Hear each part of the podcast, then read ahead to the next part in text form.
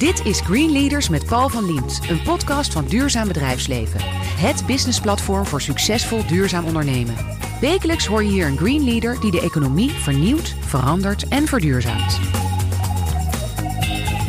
Maaike Dame is medeoprichter van Access Materials Exchange, een digitale marktplaats waar bedrijven overtollige producten en materialen uitwisselen. Met behulp van slimme technologie vindt de start-up de beste match. Een wereld creëren waarin afval niet meer bestaat. Dat is het einddoel. Welkom Maaike.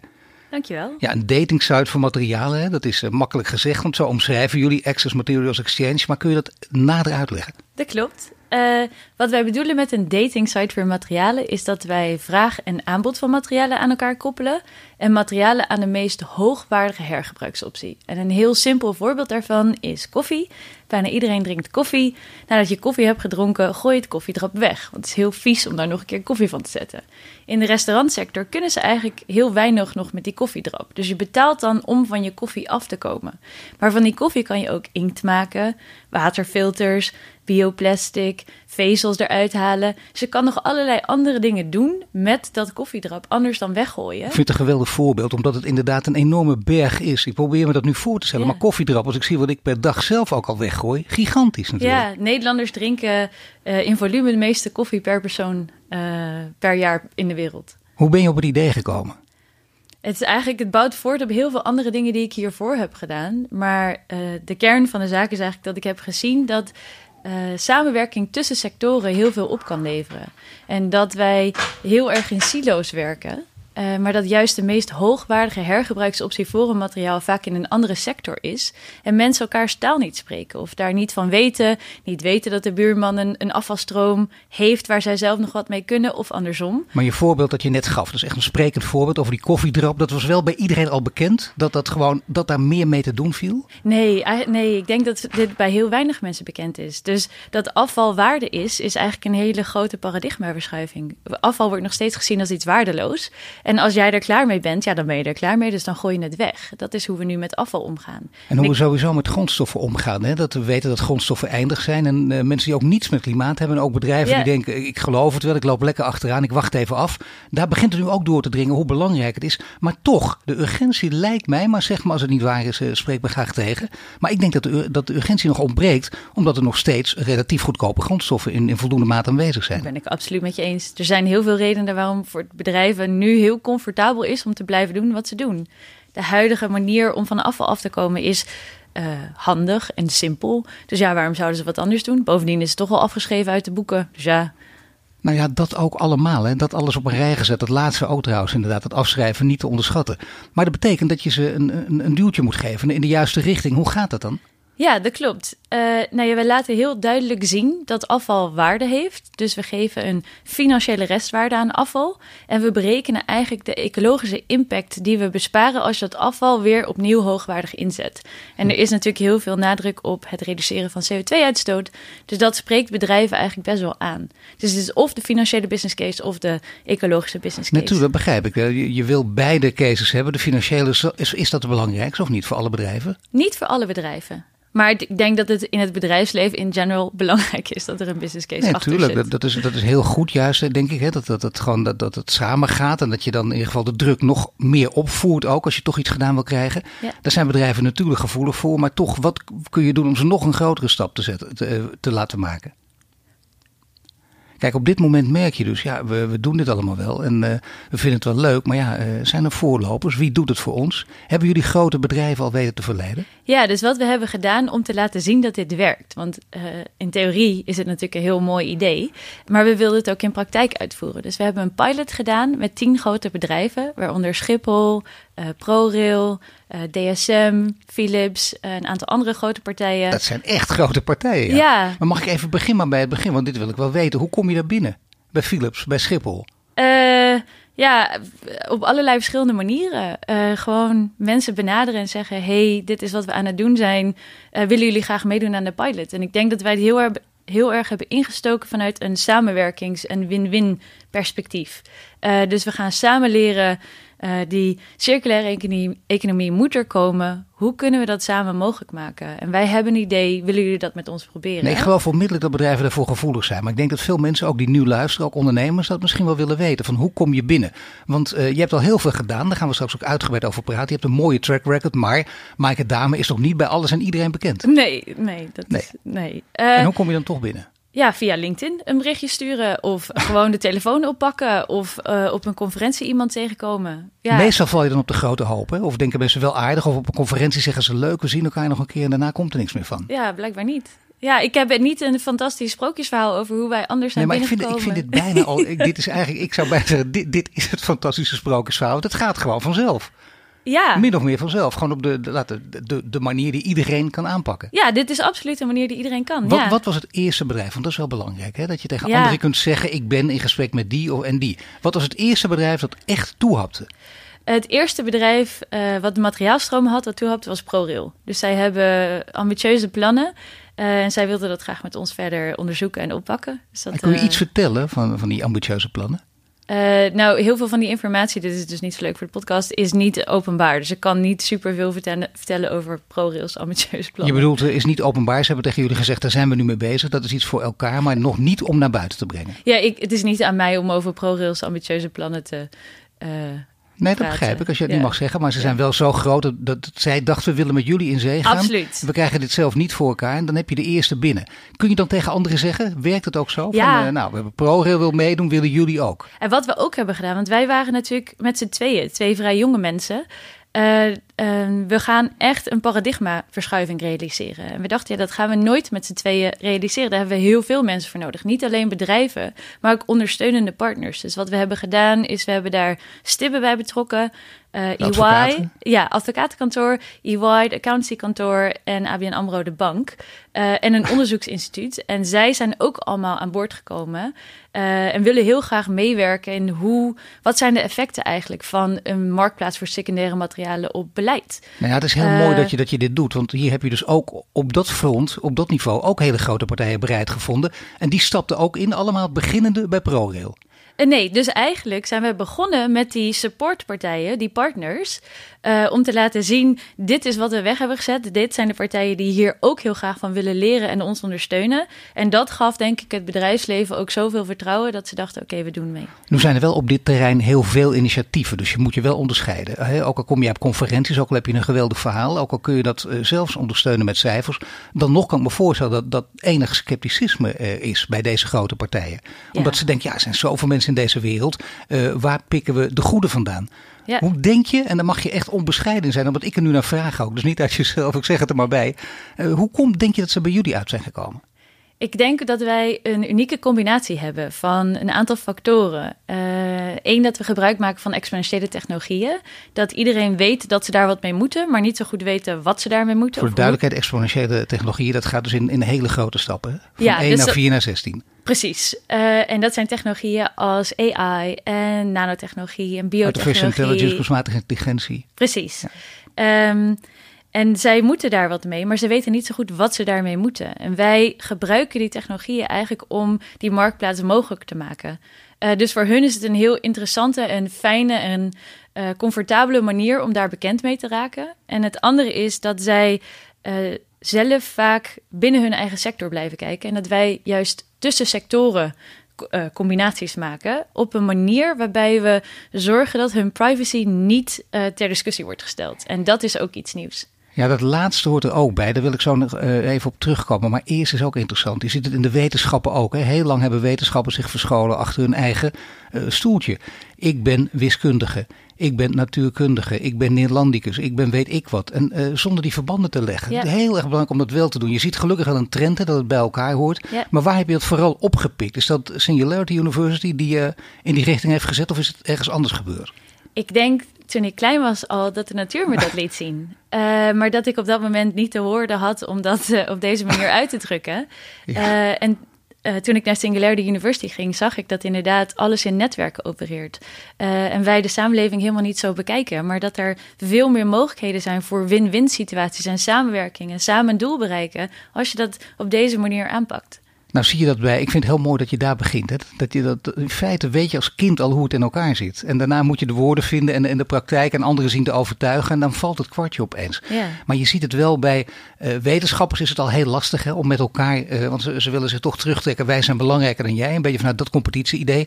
Bij bedrijven zag je dat ook heel lang. Maar jouw indruk is, dus jij maakt het in de praktijk mee, dat bedrijven ook veel meer elkaar opzoeken. Dus minder bang zijn van elkaar. Ik denk dat de mensen altijd wel een beetje bang zijn voor verandering en voor elkaar. En dat we heel lang in een wereld hebben geleefd waarbij het ego voorop staat. Maar ik denk dat de uh, uitdaging waar we nu voor staan, bijvoorbeeld grondstoffen.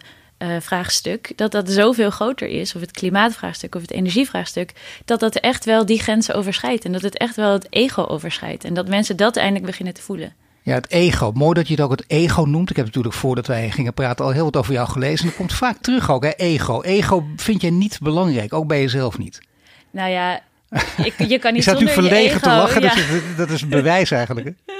Je, je kan niet zonder je ego. Je hebt een ego. Maar ik uh, denk wat ik heel veel heb gemerkt is dat uh, mensen vooruitgang blokkeren omdat ze uh, het eng vinden en hun ego voor laten gaan op de verandering of een doel, een groter doel dan zijzelf. En dat vind ik best wel heftig om te zien. Dus ik denk dat wij de manier waarop wij IMI hebben ingericht en op de manier waarop we die matches mogelijk maken, heel erg focussen op het samenwerken en de win-win situatie creëren, waarin ieders belangen serieus worden genomen, anders dan wij willen nou, X, Y, Z bereiken en dat is het. Ja, heb je zelf totaal geen last van ego? Of denk je af en toe, merk ik toch ook, als heel veel mensen mij complimenten gaan geven, nou dan lopen we toch dansend over straat, of niet? Nee, of met het hoofd in de wolken? Uh, nee, ik vind het eigenlijk een beetje spannend. Ik vind het ook wel spannend om mijn eigen ego te koppelen aan uh, iets externs. Uh, dus nee, dat doe ik niet per se. Nee, is het wel nodig om iets te bereiken? Heb je daar een ego voor nodig, een sterk ego? Ja, nou ja, dat is wel een hele interessante vraag. Want ik merk wel dat het belangrijk is dat je een presence hebt en dat je ergens voor staat. Um, en mensen vinden het heel leuk om een verhaal te koppelen aan een persoon.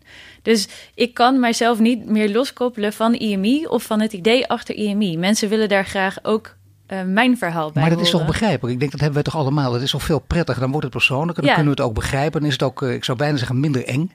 Ja, uh, dat merk ik heel erg. En ik zou het. Uh, mijn doel is uh, het laten zien dat afval waardevol is.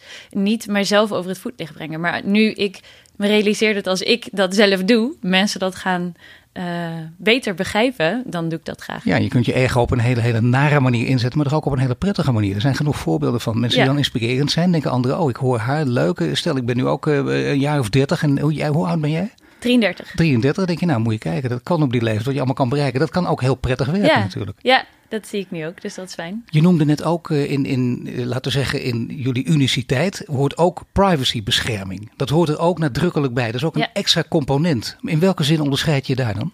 Dus wat het vraagstuk is, is dat uh, materialen op dit moment niet op grote schaal worden uitgewisseld. Uh, omdat het bedrijfsgevoelige informatie bevat. Dus uh, nou ja, een groot chemiebedrijf gaat niet hun uh, afvalinformatie online zetten, omdat de concurrent dan precies weet wat ze aan het doen zijn. Um, dus om materialen uit te wisselen heb je informatie nodig, maar die bedrijven willen die informatie niet delen. En nu zijn er nieuwe exponentiële technologieën die het mogelijk maken om wel die informatie te gebruiken, maar die niet publiek te maken en uiteindelijk toch tot die match te komen. Dat is fantastisch. Ja. En je zegt dat zijn nieuwe technieken. Dat wil zeggen heel nieuw dat ze pas sinds een paar jaar ontwikkeld zijn. Ook. Precies. En die gaan wel, denk je, door iedereen omarmd worden. Ja. Ja, maar dat gaat dus ook, dat is, dat is bijna een extra interview waar. Dat gaat ook het begrip privacy, denk ik, een hele andere definiëring uh, moet je daaraan gaan geven. Ja. ja, daar moet je heel anders naar gaan kijken dus. Ja. Weer heel andere wetgeving. Nou, juristen zullen smullen, die blijven nog aan het werk hierdoor. Kan Absoluut. niet anders. Absoluut. Ja. Nu heb je een paar keer gezegd, uh, je bent niet de enige die jouw bedrijf heeft opgericht. Dat doe je met medeoprichter Christian van Maren. En ik moet hem even citeren. Uh, in een interview zei hij dat met behulp van kunstmatige intelligentie, dat noemde jij ook al, hè, artificial intelligence, dat jullie ook matches naar voren kunnen brengen waar je niet zo snel aan zou denken. Ja. En dat zijn dus hele opvallende matches waar je niet snel aan denkt. Wil je er eentje noemen? Uh, bijvoorbeeld sinaasappelschillen. Uh, daar maken we opnieuw veevoer van. Of uh, zeep. Spoorstaven hebben we nu heringezet als draagbalken in gebouwen. Dat en je zegt, daar zou ik niet zo snel aan denken. eh, Omdat sinaasappelschillen wel, eh, volgens mij als het gaat over afval. Ik zit er veel minder goed in uiteraard dan jij. Maar dat daar toch wel vaak matches worden gemaakt. Maar die liggen meer voor de hand. Die kenden we al en dit is een nieuwe. Ja, er wordt vaak vergist bijvoorbeeld. Wa- wa- waar zit de vergissing? We het even bij die sinaasappelschillen houden. Nou, ik denk niet dat er een vergissing zit. Ik denk dat het vooral gaat om gemak. Eh, en Ja. wat wij bijvoorbeeld in Nederland hebben gedaan, is heel veel afvalverbrandingsinstallaties gebouwd. eh, zodat we afval niet meer hoefden te storten en energie konden terug eh, opwekken. Maar nu zien we dat als je afval in een afvalverbrandingsinstallatie gooit, dat het eigenlijk een crematorium voor grondstoffen is. En je Ja. dus al je afval kwijt bent. Ja. Ehm, dus wat, ja, nu hebben we een overcapaciteit aan afvalverbrandingsinstallaties. eh, en die moet gevuld worden. Dus dan is het ineens veel makkelijker om het maar daarin te gooien dan naar een andere oplossing op zoek te gaan. Ja, dat is toch een hele mooie. Maar ik bedoelde ook nog, eh, hoe, hoe kom je op, op de vergissing uit? Bijvoorbeeld sinaasappelschillen en, en zeep, sinaasappelschillen en olie. Die werden wel met elkaar gematcht. En dat kwam allemaal uit het menselijk brein voort. Maar ja, kunstmatige intelligentie gaat een stapje verder. En daar wordt dus die nieuwe link gelegd. Eh, ja, je kan er bijvoorbeeld ook textiel van maken. Maar ik denk wat kunstmatige intelligentie doet, is ehm, de. Moet ik even goed. Dit kan je er lekker uitknippen. Nee hoor, dat laten we lekker. Dat is hartstikke leuk juist. Weet je. Dat geeft aan dat je gewoon totaal egoloos bent ook dit. Denk maar even hardop. Wat wij noemen het eigenlijk eh, collective intelligence. Dus eh, Ja. we gaan eigenlijk voorbij aan kunstmatige, in- kunstmatige intelligentie. En wat dat betekent, collective intelligence, is dat we eh, daar de menselijke intelligentie, de automatisering en de kunstmatige intelligentie bij eh, elkaar brengen. En wat dat inhoudt, is dat je eigenlijk altijd wel een menselijke component nodig hebt om te bekijken wat de context van een materiaal is. Eh, dat je vervolgens eh, allerlei de invulling van een grondstofpaspoort bijvoorbeeld kan automatiseren.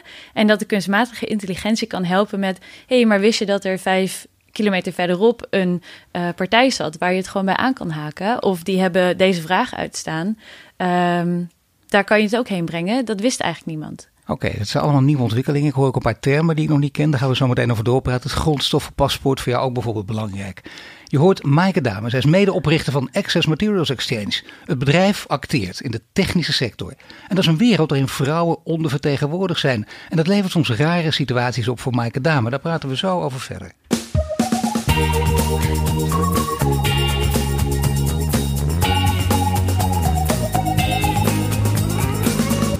Bij mij in de studio Maaike Dame. Net legde ze uit wat haar start-up Access Materials Exchange doet. En nu praten we verder over leiderschap en over haar achtergrond. Techniek, daar hebben we het nu al een tijdje over. De wereld verbeteren ook. Is het een combinatie die al heel vroeg eh, op je pad kwam of bij je paste? Eh, Nee, ik was eigenlijk vooral bezig toen ik klein was met de wereld proberen beter te maken. En Dat het, wel. Het verhaal wat toen rondging is dat je dat deed bij een NGO. Eh, en dat Ja. was eigenlijk helemaal niet techno- technologisch ingestoken. Eh, en dat technische aspect is eigenlijk pas veel later erbij gekomen. Nou, dan gaan we die, die hele snelle stap, die exponentiële snelle stap, die past bij jou. Die maken we nu nog even niet in, want het is nog een beetje ouderwets interview wat dat betreft op de podcast. Maar eh, hoe is het begonnen? Wa- Was je als meisje van 8, 9, 10, had je een, een, een droom, een wensbeeld en een bepaald concreet beroep voor ogen? Eh, nee, maar ik was eigenlijk de hele dag vragen aan het stellen. Ehm, bijvoorbeeld, op een gegeven moment, ik denk dat dit drie- 1993 is, toen kwam er een verbod op het dumpen van nucleair afval in eh, de zee, de oceanen. En toen dacht ik, hè, maar hoe kan het dat we dat voorheen daar wel deden? Dus toen heb ik mijn ouders helemaal Ja. ondervraagd over hoe de vissen dat dan wel niet vonden. En of er dan iemand was die dan de vissen vertegenwoordigde. Want het kon toch niet dat we dat afval bij de vissen aan het dumpen waren. Nou ja, dat soort dingen. Of dat ik mijn broodkorstjes verzamelde omdat ik ze niet weg durfde te gooien. Omdat dat echt heel erg was, voedselverspilling. Nou ja, ik begin, nee, maar dit is, heel, dit is bijna herkenbaar. Ik bedoel, als je dit soort vragen allemaal stelt, dan denken mensen, nou, zo iemand moet eh, of de journalistiek in, of je wil de wereld verbeteren, de politiek in. Wordt het dan van buiten tegen je gezegd, leraar op school bijvoorbeeld, of je ouders? Eh, nee, mensen zeiden eigenlijk dat ik voor een NGO moest gaan werken. Oh, dat Eh, zat er al heel snel in. Ja, dat toen je, was toen je op de eigenlijk middelbare het school zat. Ja, ja, dat was het. Dat als je de wereld beter wilde maken, dan ging je bijvoorbeeld voor Greenpeace of het Wereld Natuurfonds werken. Dat was het eigenlijk wel een beetje. En wilde je dat toen ook? eh, aangestoken misschien door ouders Ja. of leraren? Ja, dat wilde ik ook zeker. Dus Is er een leraar, want dat hoor je vaak, hè, dat mensen dan wat ouder worden, met alle respect, ook al ben je dan pas 33, maar dan denk je, ja wacht, dat weet ik nog, op, op middelbare school, die leraar, die heeft mij toen dat laatste setje gegeven. Nee, nee, eigenlijk was er geen docent. Nee. Wie was het wel? Is, is er iemand aan te wijzen die tegen jou zei: Nee. Dit is het? Je hebt je echt zelf bedacht. Ja. Wel in algemeen. Wat deden je, wat deden je of doen jouw ouders? Mijn vader is docent en mijn moeder werkt in een kledingwinkel. En, en wat, eh, waar is hij voor jouw vader docent in? Eh, eh, eh, kunst. Hij is kunstleraar op een middelbare school. Maar dat zou ook aantrekkelijk kunnen zijn. Hè? Dat je denkt: kunst is mooi, dat vind ik ook prachtig. En die, heb je daar ooit iets mee willen doen? Ja, eigenlijk wel. Ehm, maar uiteindelijk was mijn passie voor de natuur groter dan het maken van kunst. Maar ik merk wel dat ik. eh, nu zijn we natuurlijk ook allerlei dingen aan het ontwikkelen. Dat je oog voor esthetiek daar best wel belangrijk is. Eh, en Ja. mensen vinden het toch leuker om naar iets moois te kijken dan naar iets lelijks. Nou, je Dus hebt een prachtig jasje aan. Je moeder werkt in een kledingzaak. Ja. Dus dat komt dan ook wel heel mooi samen. En wa- wat voor kledingzaak, als ik vragen mag? het werkt bij de H&M. Nou, dan zou je dus ook denken van kleding en, en eh, kunst. Dat past ook heel mooi bij elkaar. Ja, ja. Ik, mijn ouders hebben mij denk ik vooral heel veel respect voor de natuur eh, geleerd eh, toen ik klein was. En dat heb ik heel erg opgepikt en verder voortgezet. Ja, en dan in eerste instantie ook inderdaad de richting van de NGO gekozen. Maar je kiest eerst een studie. Je bent culturele antropologie gaan studeren. We horen jou heel veel over techniek. En die link leg je niet zo snel. Culturele antropologie, techniek. Waarom ben je antropologie gaan studeren? En Nee, dat klopt. Ehm, ik was en ben nog steeds eigenlijk heel erg geïnteresseerd in waarom mensen dingen doen die ze doen. Ik ben gewoon zo verbaasd dat wij al deze materialen die nog waardevol zijn weggooien. Hoe dan? Wat is dan het, eh, de overtuiging die wij hebben dat dat een heel logisch idee is? Eh, en dat geldt nou, voor allerlei duurzaamheidsvraagstukken. En ik wilde gewoon handvatten hebben om dat te kunnen onderzoeken. Om te weten waar ik dan een verschil zou kunnen maken. Want als ik wist waar het vandaan kwam, dan kon ik het ook helpen oplossen. En zo ben ik uiteindelijk bij culturele antropologie En had je, had je meteen al een specialisme voor ogen bij, bij antropologie? Want in het begin is dat nog de eerste maanden natuurlijk alle vakken een beetje verkennen. Maar daarna moet je snel voor een specialisme kiezen. Eh, ja, ik heb eigenlijk voor, voornamelijk richting de milieu gekozen. Duurzaamheid. Het heette toen nog milieu. Nee, nu Het heette toen milieu. Ja. Vind, je dat, vind je dat ook een hele verstandige nieuwe benaming? Dat het niet meer milieu heet, maar duurzaamheid? Of maakt je dat niet veel uit? Nee, het maakt me eigenlijk niet. Mij maakt het niet zo heel veel uit. Ik denk dat de mensen de term duurzaamheid misschien aantrekkelijker vinden omdat het wat breder is. En zich Zelfs op zoek zijn naar een nieuwe term. Het lijkt een beetje flauw, hè? maar het is natuurlijk wel hoe verleid je mensen, hoe trek je mensen in een, in een onderwerp. Dan moet je ook goede woorden kiezen. Ja, ja, absoluut. Heb Het je, al, heb, je al, verschil. heb je al een nieuw woord voor duurzaamheid of niet? Nee, maar je hoort natuurlijk wel heel veel circulariteit op dit moment. En Ja. ik denk dat heel veel mensen duurzaamheid en circulariteit lastig uit elkaar kunnen houden. Jij bent, eh, voordat we dat zo meteen een poging daartoe wagen, je bent eh, na antropologie, ben je, wat, wat heb je daarna gedaan? Ik heb toen ook politicologie gestudeerd. eh, en ik ben toen nadat ik bij een NGO heb gewerkt, uiteindelijk jongerenvertegenwoordiger naar de VN geworden.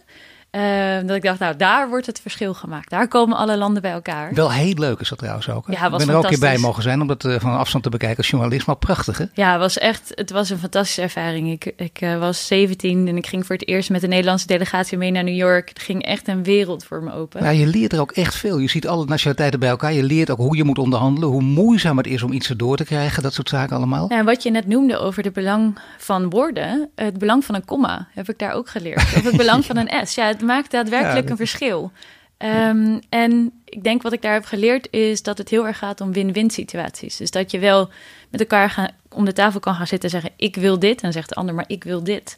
En dan gebeurt er eigenlijk heel weinig, want je hebt geen onderhandelingsruimte. Terwijl als je toegaat naar de daadwerkelijke behoeften, kom je veel verder.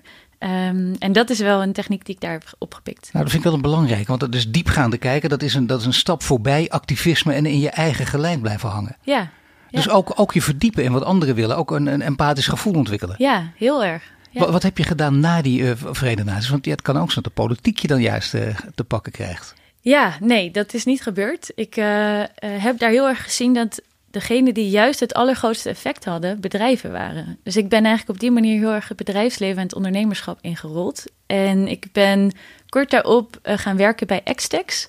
Extex is een lastenverschuiving van lasten op arbeid naar lasten op grondstoffen. En wat dat heel kort inhoudt, is dat als je broodrooster kapot is, dan op dit moment gooi je het weg en koop je het nieuwe, want dat is goedkoper dan hem te laten maken. Als je die lastenverschuiving dus van arbeid naar, naar grondstoffen verschuift, dan wordt het goedkoper om hem te laten maken en gaan we dus ook op een andere manier met materialen om. Ja, dat is een hele belangrijke, want op veel gebieden geldt het wel. Bijvoorbeeld kleding laten maken, dat is heel nuttig natuurlijk. En je schoenen laten maken niet weggooien, omdat het ook in je eigen voordeel is. Maar bij heel veel producten als een broodrooster is dat niet. Als je dat voor elkaar krijgt, als mensen dat maar inzien, dan werkt het ook. Nou ja, dat, je kan gewoon het belastingssysteem veranderen. Uh, door last op arbeid dus uh, naar beneden te halen en last op grondstoffen te verhogen. En ik heb toen, dit is ook alweer een hele tijd geleden, samen met Femke Groothuis het eerste onderzoek gedaan hoe de Nederlandse overheid 31 miljard aan lasten van arbeid naar grondstoffen zou kunnen verschuiven. Samen met de Big Four, dus de Big Four accountancykantoren. Um, en toen moest ik ook onderzoeken welke grondstoffen we dan gingen belasten. Toen dacht ik, nou, zal wel een lijstje zijn of zo van grondstoffen die door de samenleving gaan? Ja, geen idee. En toen kwam ik erachter dat dat dus helemaal niet goed in kaart wordt gebracht. Dat grondstoffen eigenlijk helemaal geen identiteit hebben en daardoor verloren raken. Dus toen heb ik voor uh, mijn master, toen ben ik een master gaan studeren, uh, duurzaamheid en innovatie aan de Universiteit Utrecht, uh, het grondstoffenpaspoort bedacht. En dat gebruiken wij nu nog steeds. Met en dat is een hele belangrijke. Ja, je bent altijd, ik snap jou voor, je kijkt nog zelf verbaasd. Hè? Dan ga je het onderzoeken. Ik denk ook, zoiets bestaat gewoon, is er dus gewoon niet. Hè? Het zijn vaak de simpelste dingen die je moet onderzoeken, die ook het beste zijn uiteindelijk. Heb je een grondstoffenpaspoort gemaakt? Dat bestaat er nu ook, dat kan iedereen zich gaan houden. Wat is nu de grote winst van het grondstoffenpaspoort? Uh, is uh, eigenlijk dat het een um, gestandardiseerd format is, waarmee je dus de materialen uit uh, onze kleding, uh, deze technologie hier op tafel uh, en onze telefoons en de huizen met elkaar kan vergelijken. En als je het kan vergelijken en het identiteit he hebt gegeven, dan kan je er dus ook een alternatieve oplossing voor bedenken. Of dan kan je het weer opnieuw inzetten, of dan kan je een business case maken, dan kan je anders gaan designen. Maar als het anoniem is, dan weet je ook helemaal niet wat je hebt. Dus Ik zou gebeurt zeggen, er niks belangrijke mee. stap voorwaarts, ook dit paspoort natuurlijk, ja. hè, om tot dit soort inzichten te komen. Waar leidde dat bij jou toe? Wat werd jouw volgende stap? Uh, toen heb ik daarvoor een award gewonnen om naar Singularity University te gaan. Uh, en dat heb ik toen ook gedaan. En in daar, Silicon Valley, hè? Ja, dat is een universiteit van Google en NASA in Silicon Valley, waar je heel erg leert over exponentiële technologieën. Dus AI, nanotech, biotech, robotics. Alles wat enorm snel gaat. Ja, dat exponentieel groeit. En hoe je die eigenlijk kan gebruiken uh, om een positieve impact te maken. Dus mensen zijn over het algemeen best wel wars van hele snelle verandering en ja. vinden dat eng. Maar als je weet hoe die trends gaan, dan kan je er ook gebruik van maken en kan je dat ten positief inzetten. Dus dat heb ik daar heel erg geleerd. Toen ben ik teruggekomen en toen ben ik Christian tegengekomen. Ja. Uh, wij zijn allebei lid van de Young Club of Rome. En hij verhuisde vanuit Amerika terug naar Nederland en vroeg toen in de Young Club of Rome wie weet er wat van de circulaire economie. En toen uh, zeiden een aantal mensen, oh, dan moet je Maaike hebben. um, en zo zijn we eigenlijk gezamenlijk gaan nadenken en op het idee van de IMI gekomen. Ja, en hier komen we dus in de, de technische mannenwereld. En uh, dat is, ja. ik, ik, begin er ook over, omdat ik uh, nogmaals ook hier veel interviews met jou over gelezen heb. En dan komen er toch echt die clichés naar boven van je denkt, dit is niet waar. Hè? Je staat in een ziekenhuis en er staan twee mensen, een man en een vrouw in een wit pak. En dan is die vrouw per definitie de verpleegkundige en die man is dan de specialist. En dat is een beetje aan het omdraaien. Maar die wereld waar jij je in begeeft, van de technologen, Silicon Valley, dat is nog steeds een hele erg mannenwereld. En tot wat voor situaties leidt dat in jouw geval? Of heeft dat geleid? Ja, en zeker de afvalwereld ook. De afvalwereld is ja. ook gewoon een mannenwereld. Ja. Um, ja, dat leidt tot heel veel, nou ja, best wel gekke situaties. Waarbij ja. ik word aangezien tot de serveerster of de uh, vriendin van Christian uh, of uh, Maar de letterlijk de serveerster is letterlijk en de stagiair is allemaal letterlijk ook gebeurd. Ja, dat is allemaal letterlijk gebeurd. Ja, of dat mensen dan vragen, oh, nou, wat heb jij eigenlijk gedaan om hier terecht te komen? Ja. um, en... Uh, ja, best wel denigerend vaak. Of dat mensen zo heel denigerend een hand op je schouder gaan leggen. Het komt wel goed. Uh, ik heb ook niet gezegd dat het niet goed was. Ja, dat zijn de hele erg goed bedoelde opmerkingen die verschrikkelijk verkeerd vallen ja. natuurlijk. Ja, dat snap ja. ik. Maar dat betekent dat wil je ook iets tegen doen. Dat kun je doen door te zorgen dat er sowieso meer vrouwen in deze wereld terechtkomen. Ja. Hoe komt dat, denk jij? jij, je bedoel, jij, jij praat er met heel, heel veel plezier over. Mensen zien het niet, maar ik benadruk maar even. En je hoort ook hè, je, je gedrevenheid. Je, je, je zat echt voortdurend te lachen. Je vindt het heel mooi om hierover te praten. Je vindt het een prachtige wereld. Hoe komt het dat er zo weinig vrouwen bij betrokken zijn? Ja, dat is een hele goede vraag. Dat weet ik niet. Misschien omdat het traditioneel gezien mannenberoepen zijn en vrouwen zich daar dan niet. Uh, ja, ik weet het echt niet. Voel jij je geroepen om, om meer vrouwen naar deze wereld toe te trekken? Om daar een voortrekkersrol in te spelen? Um, als ze dat willen, wel. Ja, ik, ik zou het heel fijn vinden om daar een voortrekker in te zijn. Maar het is niet. Ik hoop vooral door te doen waar ik in geloof, dat ik een voorbeeld kan zijn voor die vrouwen als zij dat ook willen, dat ze het kunnen. Zou je tegen vrouwen die aarzelen, die twijfelen, uh, nu, nu, op dit moment gewoon nu kunnen zeggen, die hier naar luisteren, van waarom is, is het zo leuk en zo prettig om in de, en zo belangrijk om in deze wereld te werken? Uh, omdat je hier echt een verschil kan maken.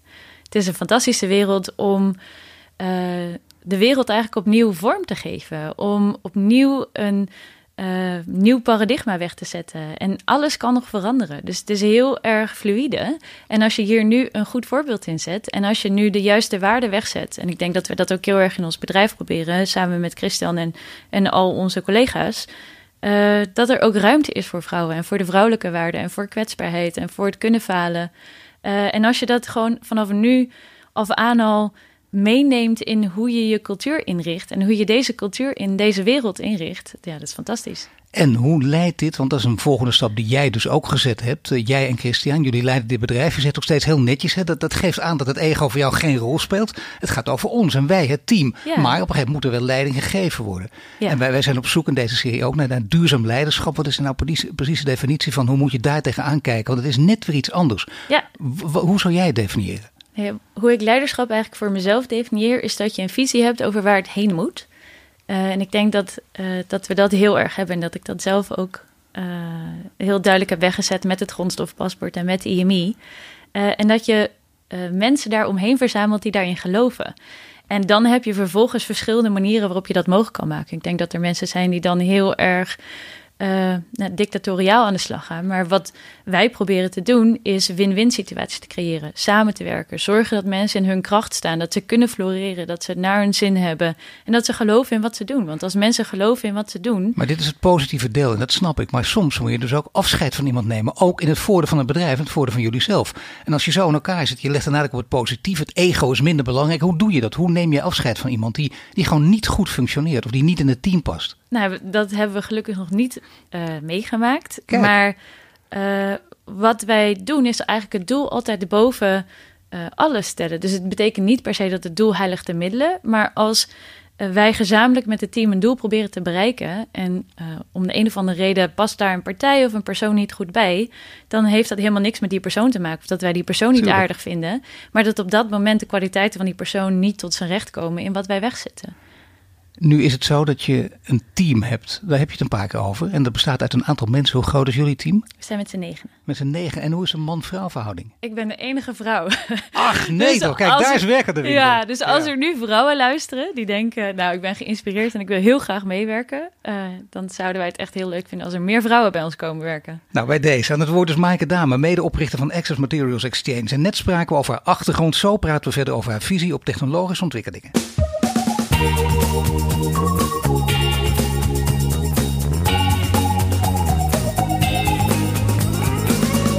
mij de studio Maaike Dame. We hadden het over leiderschap en nu praten we verder over de kansen die technologie biedt voor het oplossen van de grote vraagstukken op het gebied van klimaatverandering en de circulariteit. Ja, je werd dus in 2012, toen was het, hebben we het erover gehad, werd je geselecteerd voor deelname aan dat prestigieuze zomercursus aan de innovatieve Singularity University. Uh, dat gaf je een nieuwe kijk op de wereld. Dat heb je al eens gezegd, maar wat is dat? Dat heel grote woorden zijn dat. Hè? Wat is precies die nieuwe kijk op de wereld?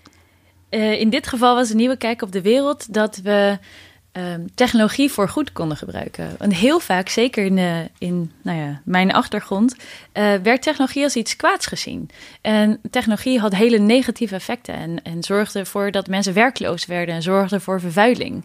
En hier leerde ik dat technologie eigenlijk iets heel positiefs kon betekenen en dat je het ook voor goed in kan zetten.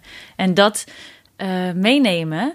En daarbij lerende dat wij als mensen eigenlijk heel lineair denken. Dus 1 plus 1 is 2, nou, en zo 3, 4, 5. En dat ontwikkelingen in de samenlevingen, maar ook ontwikkelingen in de natuur, eigenlijk helemaal geen lineair patroon volgen, maar juist exponentieel. Um, en als je dat eenmaal doorhebt, dan kan je dus veel beter gaan anticiperen op wat er gebeurt. Ja, dat betekent, moet je het wel doorhebben natuurlijk. En dat gaat niet zo snel. Of is het bij jou binnen, binnen een paar weken gebeurd? Nee, nee, ja, ik heb dat daar geleerd. En als je nou eenmaal die, die kijk door hebt, dan begrijp je het principe daarachter. Uh, maar alsnog moet ik er wel over nadenken soms. Oh ja, trends zijn exponentieel, dus ik zei zet. Tuurlijk, maar is het wel zo dat je ook technologie daardoor omarmt hebt? Met andere woorden, dat zie je af en toe mensen die ook uh, Singularity University gevolgd hebben en omarmd hebben, dat die denken dat alles met technologie is op te lossen uiteindelijk, dat kan een hele positieve, optimistische kijk op de wereld zijn. Denk jij ook zo of niet? Um, nee, ik denk iets genuanceerder. Ik, ja. ik denk dat technologie heel veel positieve effecten kan hebben, maar dat uiteindelijk de impact van een technologie staat of valt bij hoe mensen hem omarmen of gebruiken. Um, en daarbij denk ik dus niet dat een technologie per definitie iets positiefs is, maar dat uh, de sociale aspecten ervan uh, het positief of negatief kunnen maken. Tuurlijk, maar laten we zeggen, dat weten we ook allemaal. Het begon eigenlijk, het beste voorbeeld is altijd toch de atoombom. Ja, die is ontwikkeld en die was om een hele andere reden. Die, niet om die bom te ontwikkelen, wetenschappers deden dat om een hele andere reden. Vervolgens gaan anderen daarmee aan de haal. Dat kan altijd, met elke technologie. Maar heb jij gemerkt, als je gek bent op technologie, dat het is tegen te houden of is het niet tegen te houden? Is het menselijk brein zo ingesteld dat je iets nieuws kunt ontwikkelen en dat je het dan ook gewoon doet en wil? Dat je mogelijkheden ziet? Ik heb om me heen vooral wat jij nu beschrijft gezien. Dus ik zou denken dat er ook een mogelijkheid is om dat niet te doen. Maar ik heb dat eigenlijk nog nooit terug zien komen. Het is eigenlijk een voordenderende trein waar je gewoon niet meer af kan stappen. Ja, daarom is het zo belangrijk om altijd die verbindingen te maken die jij natuurlijk ook legt. Hè? Via artificial intelligence heb je wat over verteld. Daar kun je veel mee doen. Nog niet aan bod is gekomen blockchain. Dat is ook een technologie die mensen vaak eng vinden. Vooral omdat ze het niet of nog niet begrijpen. Als je het simpel laat uitleggen. Ik geef mensen ook een tip. Ik weet niet of jij hem al kent. Olivier Rikke. Dat is iemand die dat heel goed kan. Heel goed daarin thuis is. En uh, je kunt hem even googlen en daarop kijken. Maar jij kunt volgens mij ook een blockchain, vind je ook heel belangrijk. Ja, wij gebruiken blockchain om dus die brug tussen uh, privacy en transparantie te overkomen. En dat uh, voordat blockchain bestond, was daar eigenlijk geen technologie die dat kon. En daardoor werden materialen niet op grote schaal uitgewisseld. Wat is het precies? Wat, hoe zeg je het inderdaad blockchain voor dummies? Hoe, hoe zou je het moeten uitleggen? Een decentrale manier om informatie in kaart te brengen, gecontroleerd door een uh, netwerk van mensen. Dus eigenlijk een oncorrupteerbare manier om informatie te delen. En ja, want daar zijn mensen heel vaak bang voor. Ook als het over geld gaat, over bitcoin, daar wordt het vaak ja. mee in verband gebracht. Maar je moet gewoon even kijken inderdaad naar elke stap die je neemt. Dus door alle andere te traceren. Dus transparanter dan dat kan het niet. En wat het fantastische daarvoor is voor bijvoorbeeld materialen, is dat we veel te maken hebben met uh, hele erbarmelijke omstandigheden waaronder materialen uh, uit de grond gehaald worden. Slavernij. Uh, als je blockchain toepast op een grondstoffenpaspoort, kan je er dus voor zorgen dat je zeker weet dat je materialen die je in je nou bijvoorbeeld telefoon hebt zitten, niet uit conflictmijnen komen. Kijk, dus uh, Tony Chocolonely bijvoorbeeld, uh, ja. de CEO spraken wij ook eerder in deze serie, Henk-Jan Beltman. Dat soort, die mensen kunnen ook van op deze manier dus heel goed van blockchain gebruik yes, maken. Absoluut. En ook hier gaat het dus veel sneller. Hè? Dan hoef je niet heel veel onderzoek te doen. De technologie biedt je alle hulp. Ja, en de technologie staat al. Het is, het is helemaal niet zo lastig toe te passen. We hebben het over de toekomst gehad. En uh, Jori Kamphuis, met wie jij in 2012 van uh, Singularity de zomercursus volgde, ik citeer even, die zei dat hij tien weken in de toekomst mocht verblijven. en dat is echt, nou ja, daar, daar krijg je inderdaad de glimlach van. Wat ga je doen? Ik mag tien weken in de toekomst verblijven. Wat is, wat is er gebeurd? Hoe, hoe geven we een, een kijkje in die toekomst? Nee, ik was daar in 2012 uh, en toen waren zelfrijdende auto's net nieuw. Toen mochten wij in de zelfrijdende auto zitten. Dan zat je dus achter ja. het stuur en dan hoefde je niks te doen. Nou, dat was echt wel, vond dat echt heel erg bijzonder. Um, ja. Nou ja, je ziet wel, als je het hebt over de zelfrijdende auto, dan vinden heel veel mensen ook geweldig en mooi. Ook niet te stoppen, deze ontwikkeling. Maar je ziet ook dat het uh, heel veel problemen met zich meebrengt. En daar moet je ook altijd natuurlijk naar kijken. En de, de sceptici zullen hier dus ook roepen, zie je wel, dit ja. leidt allemaal tot niets en zo. Moet het veel rustiger aandoen. Dit kunnen wij mensen gewoon niet aan. Hoe kun je deze mensen iets blijer maken? Of ja. hoe kun je iets van hun van scepticisme wegnemen?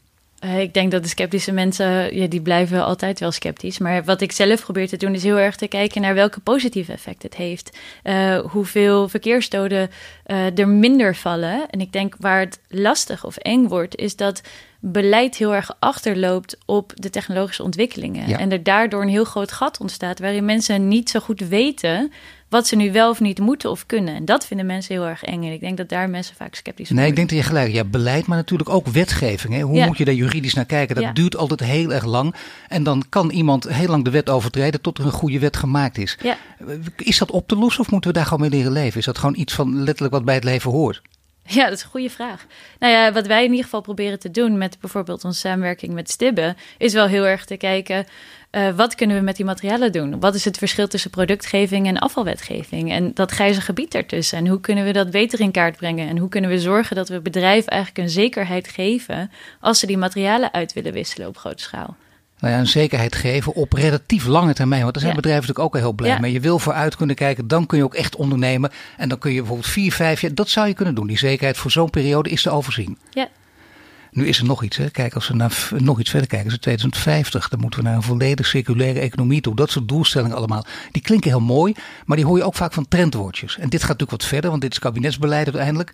Maar toch, denk je dat het haalbaar is of is het zo ver weg en zijn we het uh, volgende week al lang weer vergeten? Nou ja, wij hebben ooit uh, een berekening gemaakt op de achterkant van een uh, servetje. Ja. Uh, voor de investeringen die er nodig zijn om uit te komen bij een volledig circulaire uh, samenleving, of de materialen die door de samenleving gaan, allemaal secundair zijn. Um, en daar lopen we echt hopeloos achter in uh, de investeringen die we zouden moeten doen. En we hebben zelfs een exponentieel pad aangehouden. Dus als ik naar investeringen kijk die erin gaan, dan lopen we achter ik blijf zelf wel liever optimistisch. En ik denk dat uh, nou, met de aandacht die er bijvoorbeeld voor IMI is, dat het ook bij steeds meer mensen begint te dagen dat het kan en dat het financieel aantrekkelijk is. Dus ik ja, hoop dat dat soort dingen. Nou ja, vooral omdat je steeds die link ook legt natuurlijk. Hè. Dus die pilot met die tien bedrijven die in het begin van dit gesprek te sprake kwam, die is nogal belangrijk. Grote bedrijven, wat komt eruit? Hoe staat het daar nu mee? Hoe, wat is er uitgekomen? Nou, de resultaten zijn echt verbluffend. Nog veel beter dan ja, veel beter nog dan dat wij zelf hadden en dit kun je niet zomaar zeggen, dit is transparant, want waar kunnen we dit terugvinden? Ja, we hebben een pilotrapport geschreven.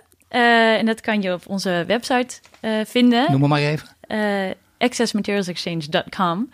en de resultaat is, we hebben uiteindelijk gekeken naar 18 materiaalstromen vanuit die 10 verschillende bedrijven. Die wegen gezamenlijk ongeveer 7 Eiffeltorens.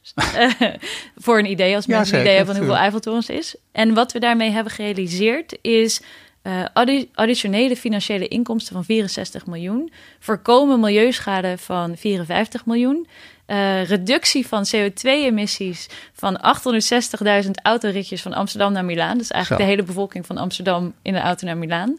Waterbesparing van 860 Olympische zwembaden en energiebesparing van het laten branden van de straatverlichting van Parijs voor vijf jaar. Weet je wat ik wonderbaarlijk vind? Los van deze getallen, dat je dit allemaal uit je hoofd oplevert. Ja, ja dat is echt waanzinnig. ja. Hoe kan dit? Uh, nou ja, dit is natuurlijk wat, waar we het voor doen. Dus dit, die resultaten zijn zo, uh, spreken zo voor zichzelf en zijn zo groot. Dat gewoon het feit dat je materiaal een nieuw leven geeft, dat je dit allemaal reduceert voor slechts 18 materiaalstromen binnen tien bedrijven. Nou, nee, is, geweldig. Dat is geweldig. Maar je zegt net uh, een paar minuten eerder, de investeringen blijven achter. Met deze prachtige opsomming in je achterhoofd. Dit voorbeeld ook van deze pilot. Zou je zeggen, dan moeten investeerders toch over de streep kunnen komen? Wat, wat zou hen nog meer moeten trekken dan? Ja, goede vraag. Misschien, dat is al de eh, vierde goede vraag. Ja. En, en, een heel goed antwoord. Nou ja, ik weet het antwoord niet. Het is een, een vraag voor hun. Is deze pilot wel bijna, ik, ik, maak het misschien te belangrijk, dan moet ik het ook maar weer zeggen. Maar is het niet beslissend ook voor investeerders? Want als je dit ziet, deze getallen voor ogen hebt, deze bedrijven die aan meedoen. Dan, dan denk ik echt, dan kun je als, als investeerder, dan zie je als investeerder dat het werkt. Ja, nee, wij hebben zelf investeringen gekregen van Stichting Doen en van de metropoolregio Amsterdam. Dus wij zijn zelf op dit moment gefund. Uh, en er zijn gewoon bedrijven die zich nu dagelijks bij ons melden om mee te doen. Ja, wat mag je die namen al noemen van die bedrijven? Die, die zich bij jullie melden, want dat is ook aardig om te weten. Zijn het grote bedrijven? Ja, het zijn grote bedrijven. Je schudt nee, maar je mag ze niet noemen, omdat er nog geen handtekening gezet Precies. is. Maar het is, nou, nou, ja, goed, maar betekent dus wel, het is wel een, een aantrekkende wereld die steeds groter wordt. En wat wij vaak denken als het over deze onderwerpen gaat, als het nu gaat over het nu, of je het nu milieu noemt, of duurzaamheid, of, of circulariteit, loopt Nederland, laten we met name het laatste noemen, loopt Nederland hier op dit terrein voorop of niet? Ik denk dat Nederland heel graag wil geloven dat we voorop lopen. Ja. Um, dat, dat dat niet per se op elk gebied het geval is. Nee, eh, nou ja, aan de ene kant willen we het geloven. Aan de andere kant zeggen mensen, waarom zouden we als klein land voorop lopen? Dat is helemaal niet nodig. Vind jij het belangrijk dat we voorop lopen? Ja, um, en niet per se omdat ik het belangrijk vind om voorop te lopen. Maar ik denk dat het belang van uh, in de voorhoede horen is dat je kan uh, proberen en spelen met alle nieuwe technologieën, met ideeën. En daar leer je zoveel van dat je uiteindelijk veel uh, beter nou ja, klaar bent eigenlijk voor de toekomst die er aankomt. Dus je bent je eigen weerbaarheid aan het vergroten. Uh, je bent je uh, samenwerking, je netwerk aan het versterken. En dat vind ik heel belangrijk. En ik denk dat dat heel erg hoort bij het pionieren. Dus dan moet je het ook proberen waar te maken. Nederland is natuurlijk van oudsher ook heel goed in marketing, in verkopen ook. Dus daarom doen wij vaak alsof. Waar, welk land kunnen wij ten voorbeeld nemen? Op het gebied van circulariteit. Zeker. Uh, nou, ik denk niet dat er één land is dat er onwijs uitspringt. Maar als we kijken naar de Scandinavische landen of naar Denemarken, zij zijn natuurlijk erg ver in het implementeren van al dit soort uh, systemen. Nou, laten we iets bescheidener worden. Dat hoort eigenlijk helemaal bij de boodschap, ook bij jouw karakter en zo. Maar voor een egoloos iemand vind ik dat je dit uh, heel aardig hebt opgenomen, deze podcast. Ik dank je hartelijk, hartelijk dank, Maaike. Je luistert naar de Green Leaders podcast van Duurzaam Bedrijfsleven. Volgende week zijn we terug met een nieuwe Green Leader. Dit was de Green Leaders podcast voor deze week. Volg onze website voor meer nieuws over succesvol duurzaam ondernemen. Wil je meer afleveringen luisteren? Abonneer je dan nu via iTunes of Spotify en krijg een melding wanneer er een nieuwe podcast online staat.